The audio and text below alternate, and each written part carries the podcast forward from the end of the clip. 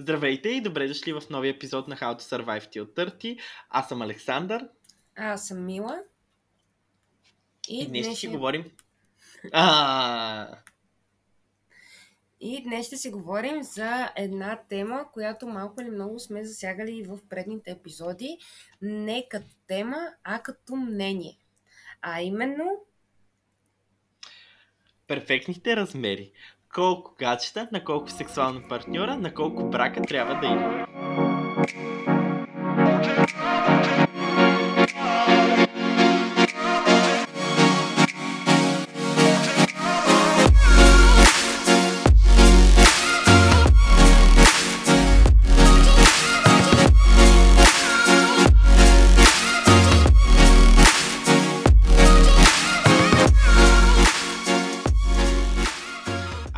Това е нещо, което е доста актуално, особено за хората, които са във възрастта между 20 и 30, защото може би тогава, как да кажем, излезе сме от фазата на, то, на по-тинейджърските влюбвания, където всичко ти се струва, нали, всеки ти се струва като перфектния мъж и си мисли, че с него ще приключиш, ма реално не приключва с него, а приключва с него след един месец.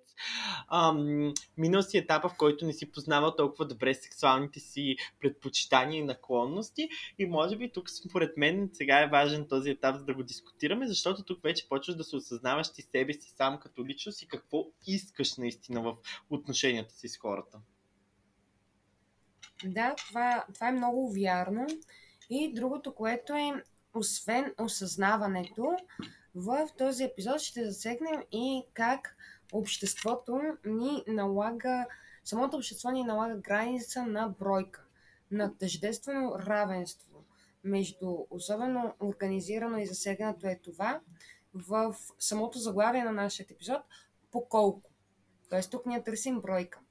А, мисля, че е добре известно за всички нас, в нашите било то ранни или късни 20, че на доста високо ниво вече започват да се задават въпроси от сорта на колко партньора си имал, с колко гаджета си бил, нали, колко деца искаш, кога, респективно кога би се оженил, би ли направил развод, е втори въпрос на ако е позитивен отговора, би ли направил втори порак и постоянно се търси някаква бройка. Тоест, интересният факт е, че ние като общество характеризираме хората не толкова по причината за тези отговори, колкото по бройката на, или по-скоро готовността да направят едно действие под хикс на брой пъти. Ти какво мислиш по тази тема? Аз смятам, аз смятам, че тук е важно да засегнем това, че ние хората много обичаме да си слагаме някакви рамки, някакви ам, статистики. Какво е средното?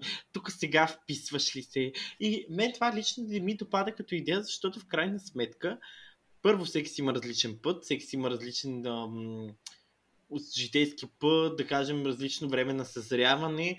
И а, особено нали, съм забелязал, че между в годините между 20 и 30 всички почват, ама ти кога ще се ожениш, ама кога ще имаш деца, кога ще имаш внуци, кога ще ми направиш внуци, извинете. В смисъл, тези теми, според мен, и почват ама ти сега не можеш да се раздели с него, вие сте били еди колко си време заедно, или ам, ти а, сега на твоята възраст трябва сега да си направиш деца, ако искаш да си добър родител. Мисля, някакси много обичаме да слагаме някакви математически ам, уравнения, какво е средно аритметичното за нашата възраст. И ам, смятам, че това не е яко. Мисля, аз лично смятам, че това са просто числа в крайна сметка. Смисъл, крайна сметка ти си човек, който може да се е променил и може да, да е различен или може да има различен житейски опит и да си иска да живее по различен начин и това не трябва да прави, дава повод на обществото да те съди. Аз съм много съгласен с това. Реално съм забелязала, че още от а, по-ранна детска възраст ние като общество много обичаме да коментираме бройки. А, даже сме коментирали в предни епизоди за сексуалните взаимоотношения, колко често се задава въпроса колко пъти си бил с един човек, а, колко партньора си имал, с колко приятелна си бил. Има правилни и грешни отговори, което винаги съм го намирала за много забавно. Как така на един въпрос, изцяло субективен, това е малко като какъв цвят са очите ти. Да има правилен и грешен отговор. Тоест, ние от а, много ранна възраст сме програмирани да гоним, да спазваме едно определено равенство. И най-интересното е, че ние се чувстваме по-комфортно, дори да излезем от това равенство, не да коментираме колко не е окей или колко токсик е това, че трябва да живеем в такива бройки. Не, ние това не го коментираме, ние намираме начини по които да излъжем нашите отговори. С други думи, аз а, до някъде като човек или като плод на това общество съм съгласна, че има правилни и грешни отговори. Сега, някой ще каже защо а, ти си с двоен стандарт, Еми да, аз като човек нормално е да имам двоен стандарт, всички ние имаме. Ако някой живее в иллюзиорната представа, че не е лицемерен и че няма двойни стандарти, бейби, отивай при Дева Мария и бъди нейн поддръжник. Имам предвид, явно си твърде добър. Аз като една добра грешница ще си кажа нещата както са. Истината е, че обществото много трудно би било променено на тази тема. Респективно, малко или много, е, за мен един интелигентен човек се научава да живее според рамките и според обществено приятите закономерности. Забавният интелигентен човек от друга страна намира начин как това да го живее както на него му хареса и въпреки всичко толкова виж да си влезе и в социалните рамки. И до някъде това е темата на подкаста. Сега мога да кажа, че много харесвам градацията на нашите заглавия. Нали? Колко гаджета, колко сексуални партньора, колко брак. Нали? Има едно нещо, което е доста важно. Хора, особено ако сте без връзка, сексуалните ви партньори нямат абсолютно никакво значение. А, вие може да сте спали с 200 души и пак чеп за зеле от вас да не става в леглото. Това, че си минал за бърсал един човек и си му оставил тежка травма, не те прави ебач. Не съм много сигурна, че мога да използвам тази дума в нашия подкаст, но това е истината. За всеки псевдофъкбой и за всеки любител на Андрю Тейт, това, че си бил с 200 души, не те прави добър в леглото. Но ми кажи, че 200 пъти един човек напълно съзнато е искал да си легне с теб, е тогава вече говорим за нещо по-различно. Да, един партньор, но 200 пъти пълното, пълното наличие на желание – показва, че ти, ти имаш умения. 200 души, първият ми въпрос, аз съм го задавала това на хора в бар Петък. А, и цяло не съжалявам за това, че съм го задавала. А, преди доста време отивам аз, моята секвартирантка и нейна, с нейната фирма на техен тимбилдинг. Аз като един добър изтърсак отивам там да да съм част от настроението. Моя приятел е с мен и ние двамата седим отвън. Аз като един пушач, той ми прави компания. И там идва един господин, който започва точно тази тема. Нали, това е най-добрата тема на разговора на една двойка, ти да отидеш да коментираш колко жени си спал. Някои биха казали, че ти имаш проблеми в главата или избиваш комплекси. Някои хора, това съм аз, да, ти имаш проблеми в главата, избиваш комплекси, нали? Това няма как да си спори за това. Което аз много харесах отговора на моят приятел. Той беше напълно чистосърдечен, да си човека от вътката, погледна го директно в очите и пита и защо никой не повтори. И на мен ми падна ченето. От тогава аз изцяло го осинових това и започнах аз този въпрос да го задавам. Така че, приятели, на темата за сексуалните партньори няма никакво значение за сексуалните партньори колко от тях сте имали, стига да не разнасяте болести нали, не е нужно тук да даваме уроци по това, че е все толкова гнусни не сме, подкрепя много фетиши, но болести не. Това вече официално е странно. Иди лекувай се, има специалисти. Но тази тема е не важна, стига да можеш да го правиш и да доставяш удоволствие както на себе си, така и на партньора си, партньорите си или на потенциалните си партньори. Up to you, go for it, spread your wings be successful, не знам, получавай много оргазми, всичко живо на теб, пръскам те със светена вода, помазан си. Ако имаш партньор обаче, не бъди буклук и спи само с партньора си. Ако спира да ти изнася, нали, това е един много такъв, много сладък урок по морал от най-неморалния човек. Пълен парадокс, ама и това все пак е нашия подкаст. Депко, какво си искаш да добавиш? Аз искам да допълна тук някакви неща, защото аз имам малко по-различна гледна точка бях си говори с моя колежка наскоро, която ми каза, че нейна, прият... нейна приятелка е каза, че за една жена средно 30 мъже за жив... целия живот. И тя седи и вика, ами аз като съм спала, нали, аз няма да казвам, няма да споменавам имена, но тя каза, че е спала с 8 човека. Тя вика, е, какво? Тя вика, ако аз си ги изпукам до 30 или до 40 тези патрони, какво докато умра, няма права секс ли? И това ми така да се замисля наистина за това. Може ли обществото да ти наложи такава бройка? Първо, аз съм на принципа, че м- в секса няма нищо лошо. Да, притеснително, ако спите с прекалено много хора, никой не иска да спи с вас втори път. Притеснително. Но също времено, смятам, че а, аз смятам, че трябва да сме сексуално отворени. Мисля, смятам, че жените тук ще кажа нещо, което смятам, че трябва да се каже, че жените също могат да гледат мъжете като сексуални обекти. Много ме дразни това, че когато някой мъж обсъжда, защото аз съм от хората, които не минавам за стрейт често, но ми се случва да се блендна в някаква компания, да слушам мъже как си говорят за жени. Това да, да, да обясняваш една жена какъв як задник има, което няма нищо лошо. Обаче, някакси жените не могат да правят това. Седа с някакви момичета и съм някакво, е брат, виж му газа, смисъл, някакво. И те са някакво, ама той какъв човек е, не знам си какво си. Аз съм някакво, жена, живееш 21 век. Ти не си Ромео и Жулет. Той ще ти изостави на третия ден, защото ще спи с кака ти кинча от долния етаж. Мисъл, престани да се вживяваш. Много ми е странно, защо обществото налага, че мъжете могат да гледат жените като сексуален обект, а жените не могат да гледат мъжете като сексуален обект. И жените, които го правят в редките случаи, които жените успяват да правят това, обикновено излиза, че те са тигрици, пантери. В смисъл всички котки, които може да изборите, те се превръщат в тях. В смисъл, малко така се получава. И аз съм някакво... Аз се опитвам да насърча жените покрай мен, че това ти да си свободна жена, която обича да прави секс, няма нищо лошо.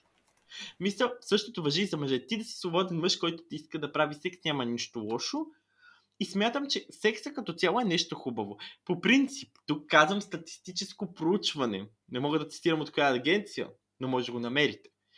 Че успешните хора правят минимум 3 до 4 пъти в седмицата секс. Мисъл, ти като си засушал като старо езеро, мисъл, като от тебе няма капка помен от секс. Мисъл, ти буквално си се напукал.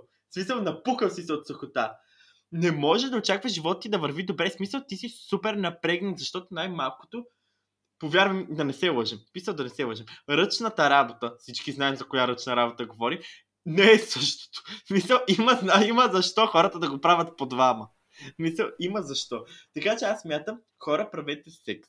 Смисъл, той е полезен за вас. Кожата ще ви благодари. Психиката ще ви благодари.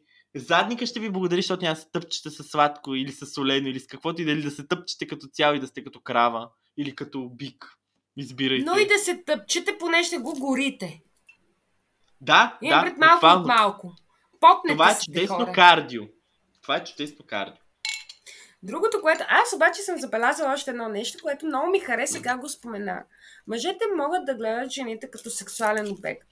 Което това е малкото да гледаш група неопитни орангутани, които се диват на един банан. Винаги е наистина едно голямо научно откривание. National Geographic пред мен всеки път.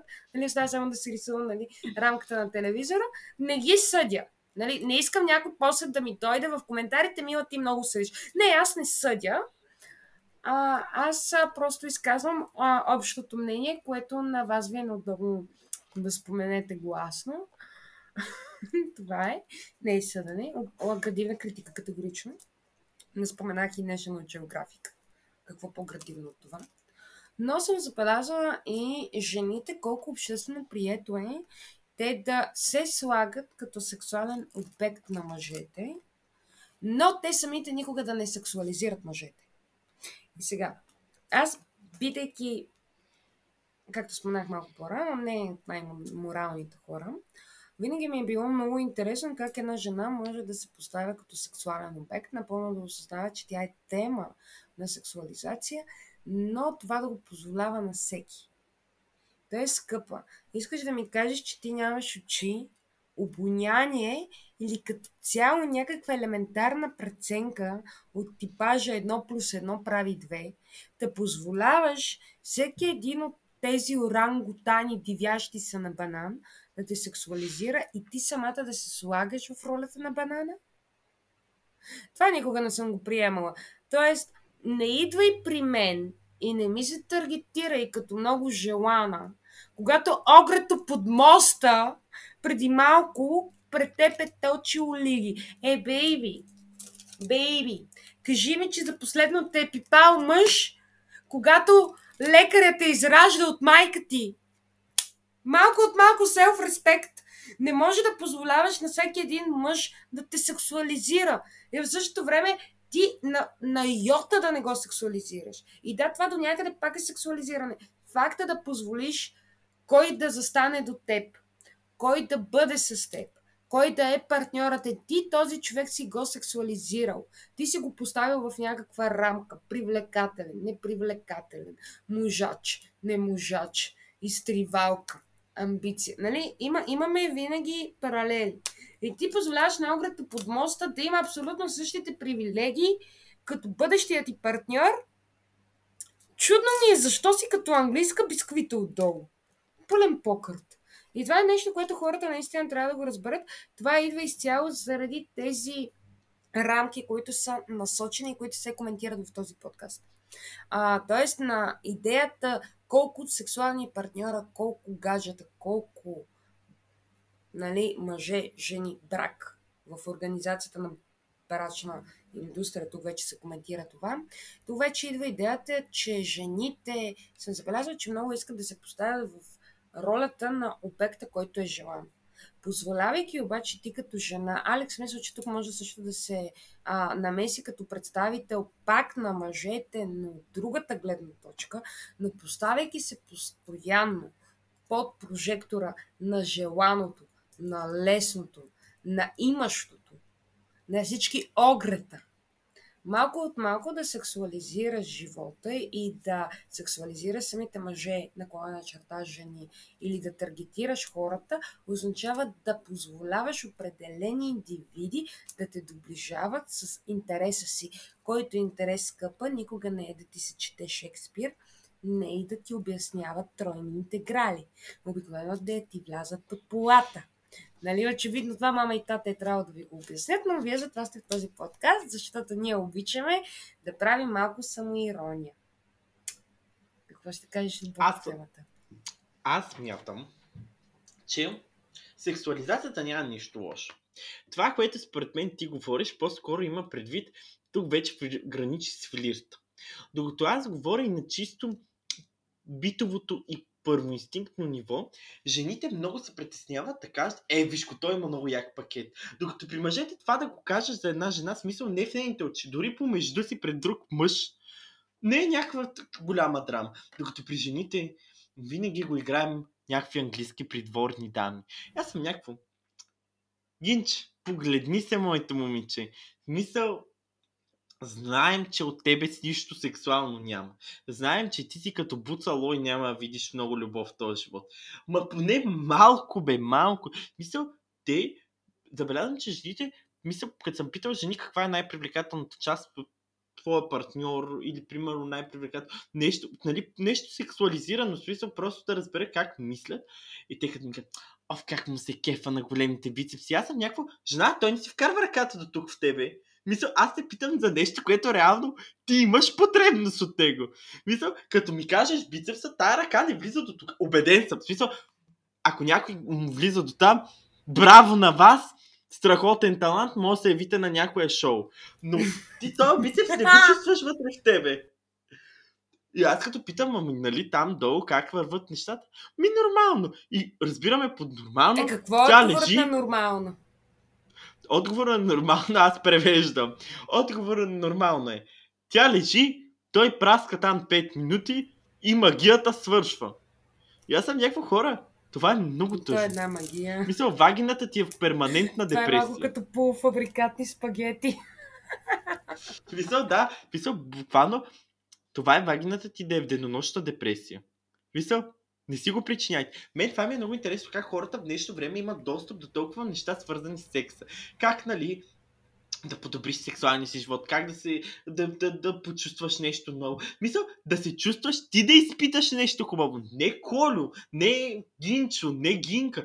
Ти самия за себе си да изпиташ. И хората толкова се страхуват от това, че някой ще ги поругае, че примерно много ми е спешно, като жените са някакво, «О, аз как ще си поръчам вибратор? Аз съм някакво, вау, чудо голямо, в смисъл ще изгорят на клада. Искам Мисля, само да спомена, на повечето европейски летища вече има вендинг машини, където се продават лубриканти, вибратори и еротични пръстени. Така че за по-срамежливите мадамки, правите си а, една и дневна екскурзия, може да е само уикенд, нали? Една нощувка в някоя друга държава и на прибиране към България в вендинг машината. Спокойно там никой не ви познава.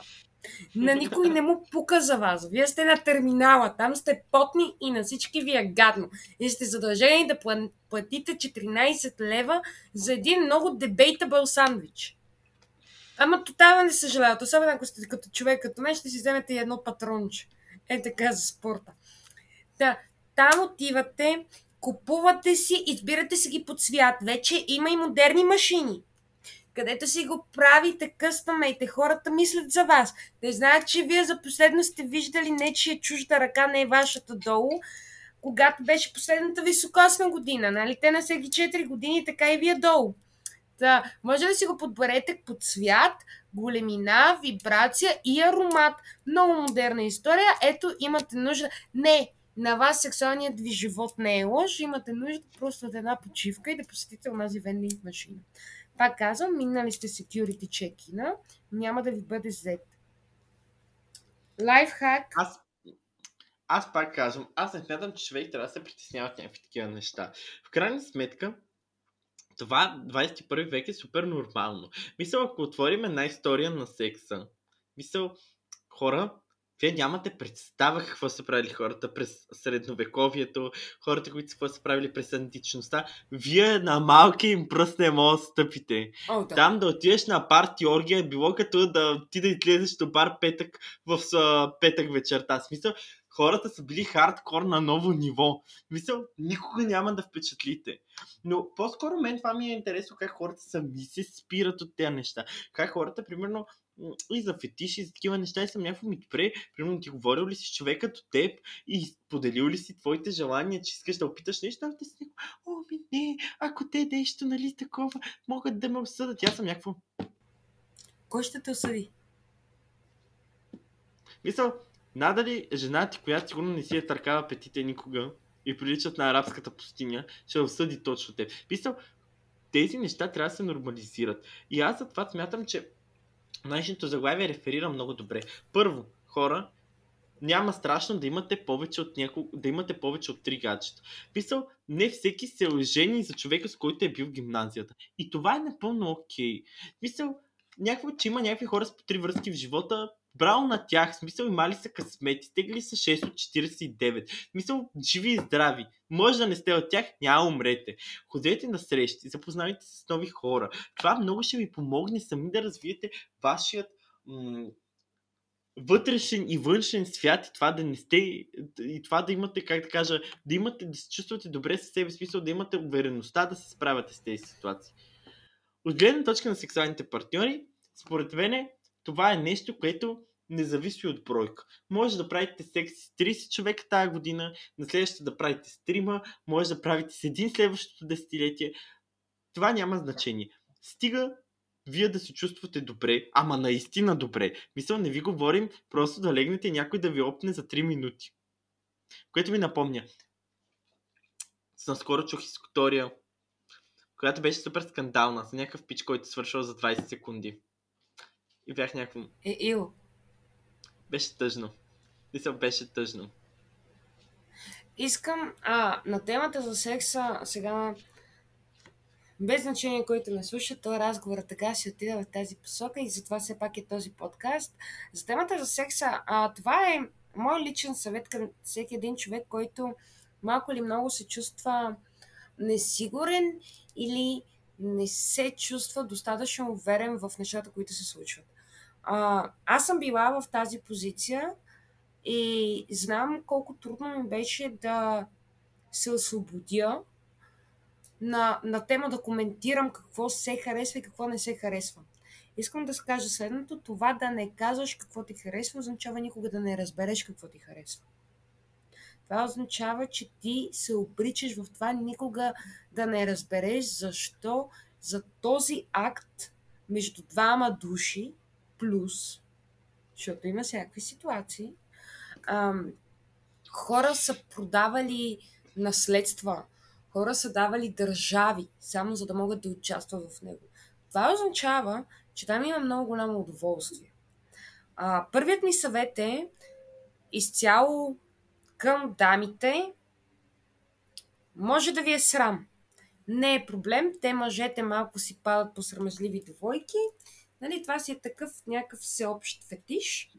Сега не знам, Алекс, че при вас как е, но дали ако си го играеш в началото малко по-срамежлив, не ти отваря малко по-разгорещена вечер, мога да кажа, че от моят личен опит, изцяло скромен, нали, ако някой пита, а, да, това доста добре се таргетира. Не е нужно нещо да кажеш, не е нужно и да го гледаш в очите, защото съм чула такива истории, където хората си стискат очите от началото до края, така сякаш някой ги мъчи. А, доста забавно, малко се смях тогава. Много съжалявам, знам, че не слушаш в момента. Съжалявам, че го споменавам, все още ми е смешно. Но може да използвате ръцете си за навигация. Това, че той го е ударил на мачкане на грозде по време на винарска изба, нали ме разбирате? Той е в Тоскана в момента и там мачка грозде. Сега да спомена, гърдите ви не са тесто за месене на тутманик. Там броят удари не са важни. Таралнята ми пена тук ще изправя, може да чувате музиката. Също така, нали, аз като жена знам едно нещо, там, нали, ние не правим тутманик, остави ги малко на мира а, да го навигирате с ръка е много успешно. Не, няма как да очакваш мъж, който е напълно убеден, че е на груздобер, ще те напипа там, където на теб ще ти е приятно. Не, навигирай си го. С, след първия път, като видиш, че е напълно успешен, ще спре да те е срам. Другото, което е, и това е изцяло за срамежливите хора, да не е нужно да комуникираш желанието ти по време на секс. Нужно е обаче все в една степен да се отпуснеш. Ако не говориш, то тогава трябва да се отпуснеш в ръцете. Ние не сме Патрик звездата, това не е бикини ботъм, не сме си полегнали под камъка.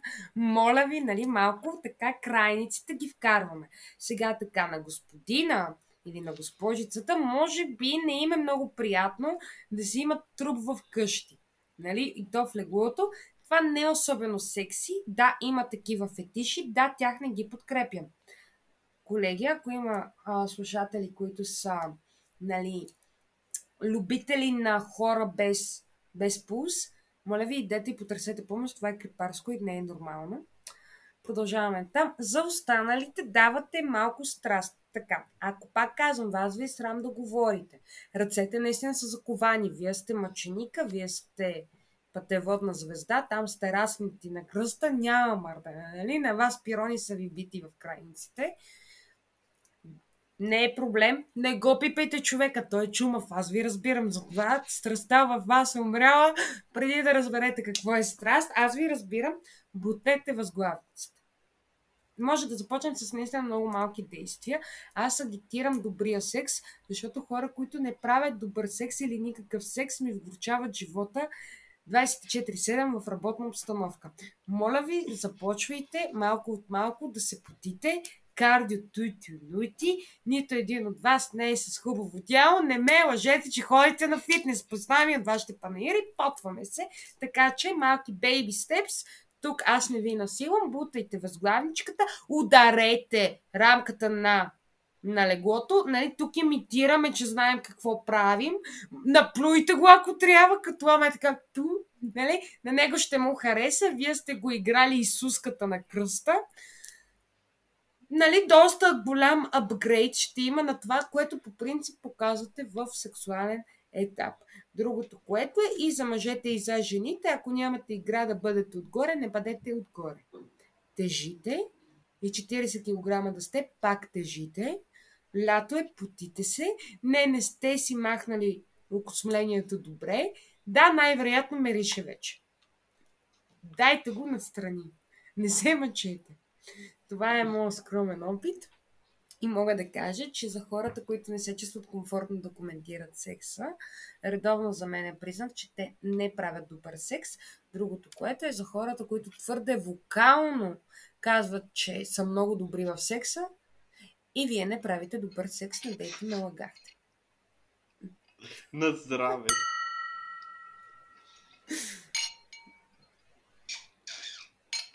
Мисля, че трябва да си направим един отделен епизод само за секса, защото мисля, че двамата има какво да разкажем на хората от нашият много покъртителен личен опит в някои отношения. Не искаме да споменаваме имена. Илонка се казват. Аз... Ило... Леле, Илонковци. И лонковци има много. С лопата да ги ринеш. Мисля, аз съм получавал такива предложения, мъже са ми казвали такива неща, че направо трябва да кръсти светената вода и тук да ги сложа докато говоря, че ще взема да ме облагадават злите духове. Но, да, да кажем, моите съвети са много важни към двата пола. Не се правете на нещо, което не сте.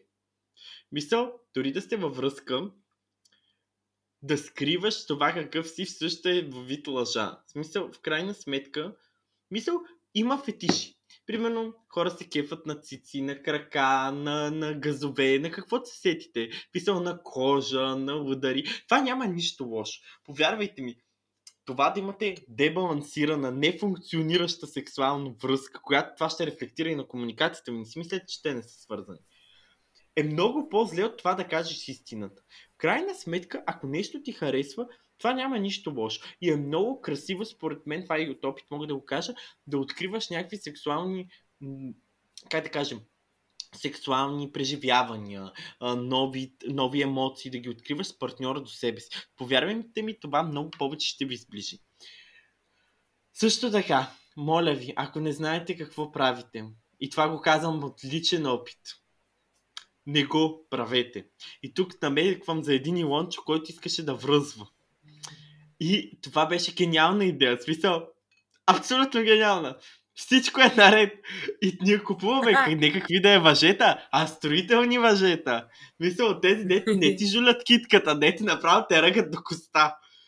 Този човек така ме върза, че после можа да ме развърже 55 минути. Повярвайте ми, не в най-комфортната поза. Докато не взем нож и аз се притеснявах дали ще ми отреже ръката или ще си умра в тази поза.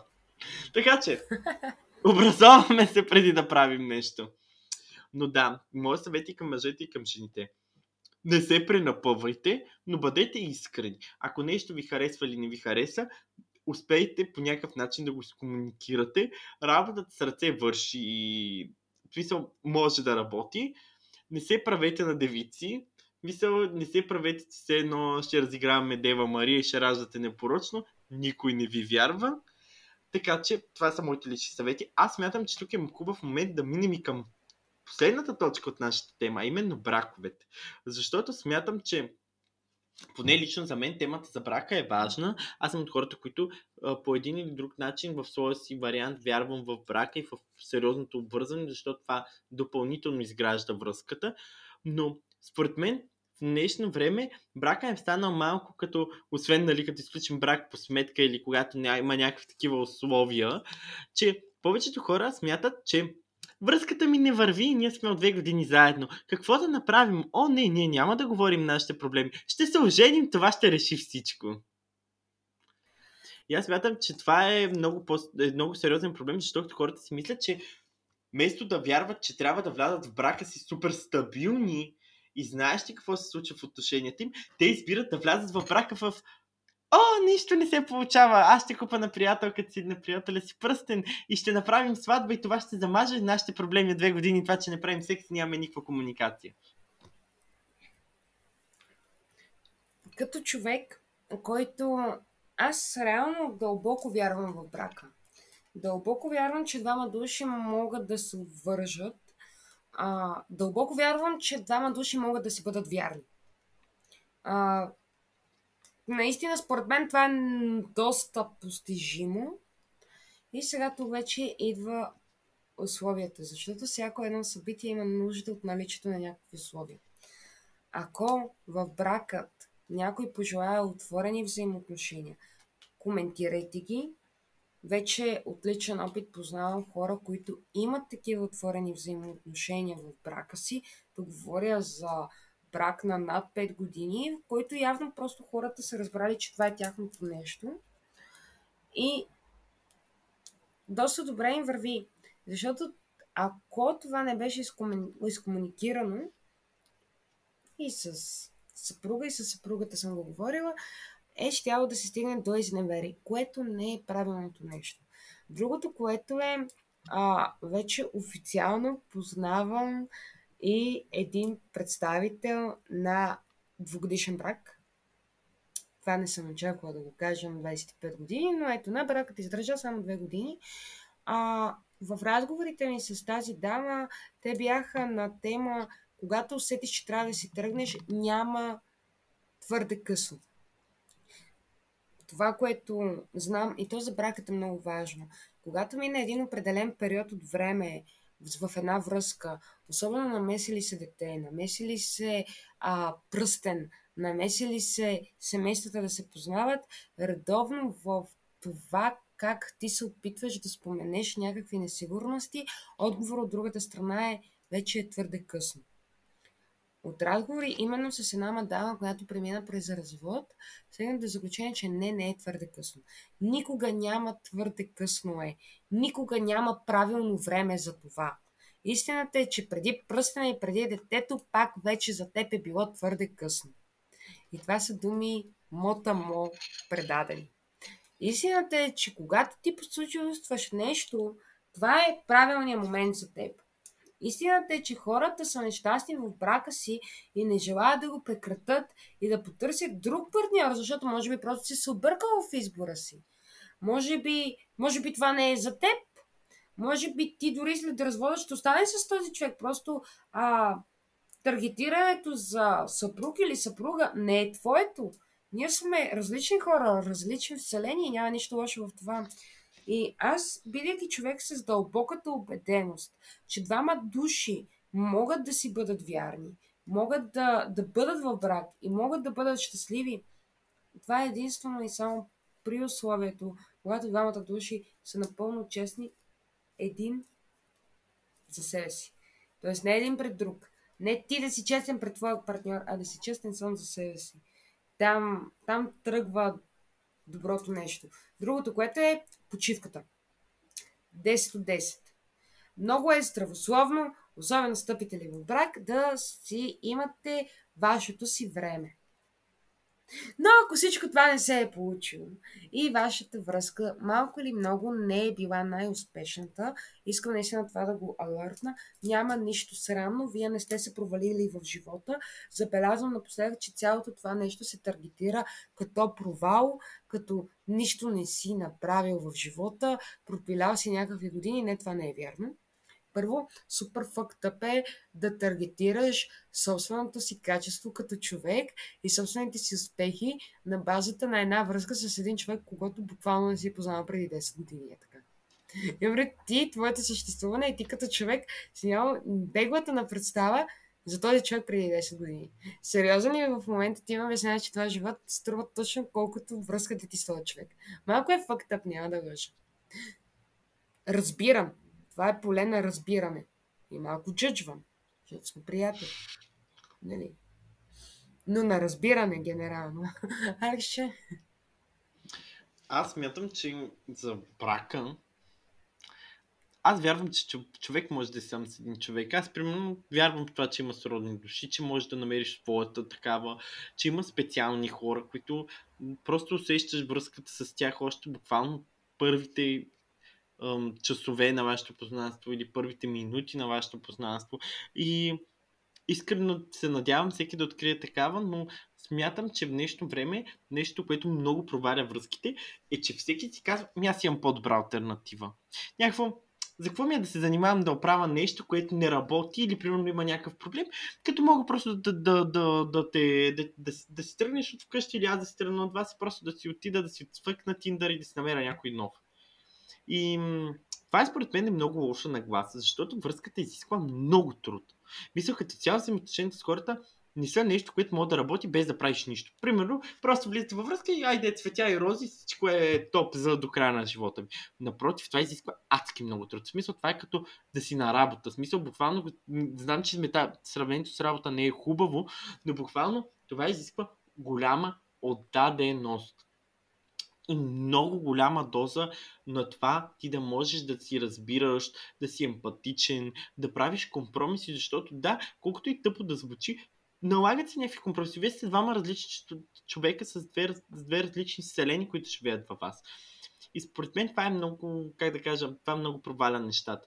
Да, може да си сбъркал веднъж, да си сбъркал втори път, но има някъде, според мен, е някакъв момент, в който ти трябва да си зададеш аз ли не правя нещо добре или просто се срещам гадни хора. Защото според мен в много отношения хората не си дават сметка, че понякога, колкото и човека отсреща да не е бил най-адекватни, че и ти трябва да извлечеш полука за себе си, какво можеш да промениш ти за напред. И тук винаги много обичам да разказвам една история за прадядо ми и прабаба ми, които имат, има един синдром, който ам, хората рядко знаят, защото обикновено е доста рядък и особено в 21 век.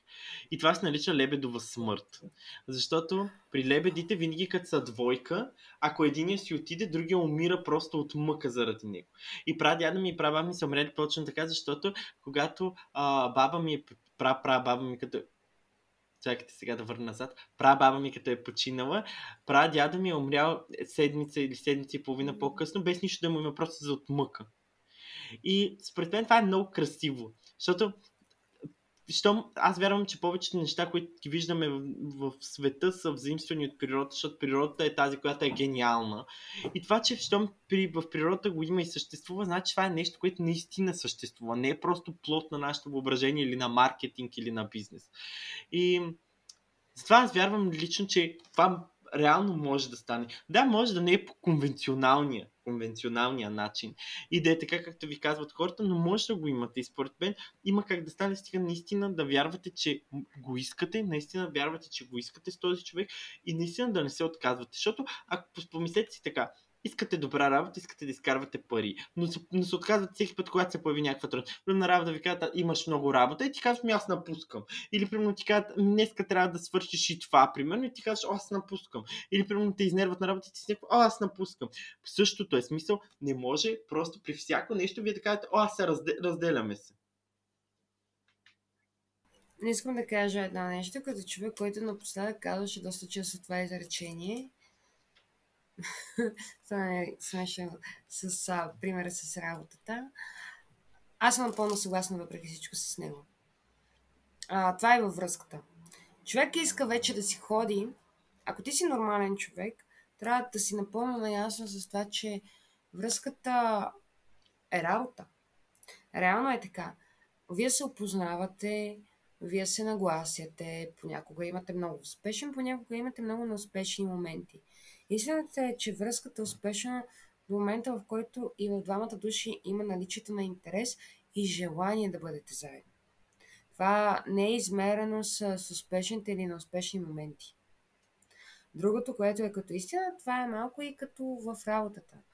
А, съдейки по моят опит и за връзките, не е така. Всичко, всичко е наред и и връзката е успешна тогава и само тогава, когато двамата души показват един на друг, че те имат интерес един към, един към друг, респективно а, имат интерес да се опознаят, имат интерес към това да, да разберат нещо повече, малко по-дълбоко от това, вашето минало, а, как сте се чувствали. Това са, тези хора стават а, най-добрият ви приятел. Ако ви обичате да коментирате, те от най-тихия човек може да започват да коментират. И мисля, че това е красивото на любовта. Любовта ни кара да излезем от нашата комфортна зона по най-комфортният възможен начин. Нали, доста, доста романтично казано, чак не мога да повярвам. И другото, което е изцяло за връзките, което мога да кажа, то е точно това наличието на комфортен дискомфорт. Тоест пълната осъзнатост на това, че понякога ти ще правиш неща, с които не си свикнал, понякога не са твоето, но ти се чувстваш комфортно да участваш. Това е връзката, наличието на комфортен дискомфорт. И всъщност това е тръпка, това е амбиция, това до някъде те пали, защото ние като хора ние обичаме това нещо, ние обичаме различното, ние обичаме да сме живи и да бъдеш във връзка с човек, с, който, с когото имаш комфортен дискомфорт. Да, там има най-големите и най-разпалени скандали, най-голямата и най-страстна любов. И най-интересното е, че най-голямото и най-странното бондване – което може някога да видиш. Вие понякога може да се ходите, как се плезите през две каси. Е така, като деца. Но това е вашето нещо. Това е наличието на комфортен дискомфорт. Това е връзката. Абсолютно съм съгласен. Това смятам, че връзката няма как да е само хубаво. В смисъл всичко хубаво в живота е... Всичко в живота е черно и бяло.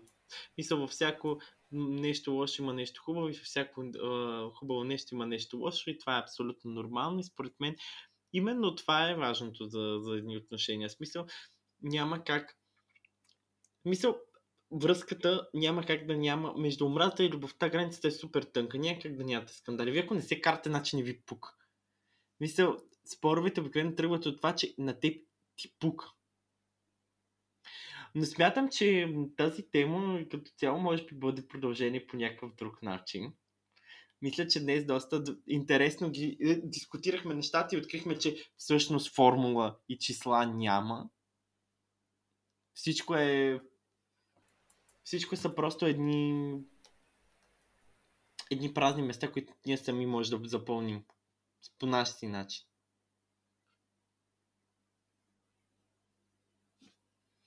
И мисля, че тук е време да ви кажем чао за сега.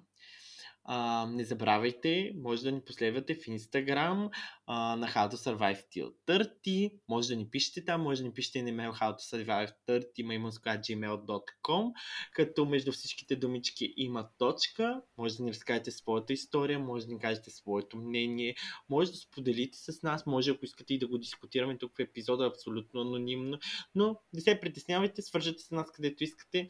Ние сме много отворени хора, няма по никакъв начин да ви да ви отрежем. Напротив, много ще се радваме да чуем, да чуем вашето мнение. Останете с следващите ни епизоди. Се надяваме този епизод да е бил толкова интересен и, как да кажа, необратим, както и за нас. И с нашето последно на здраве. Надяваме се да ви е харесал този епизод. Ще се видим в следващия.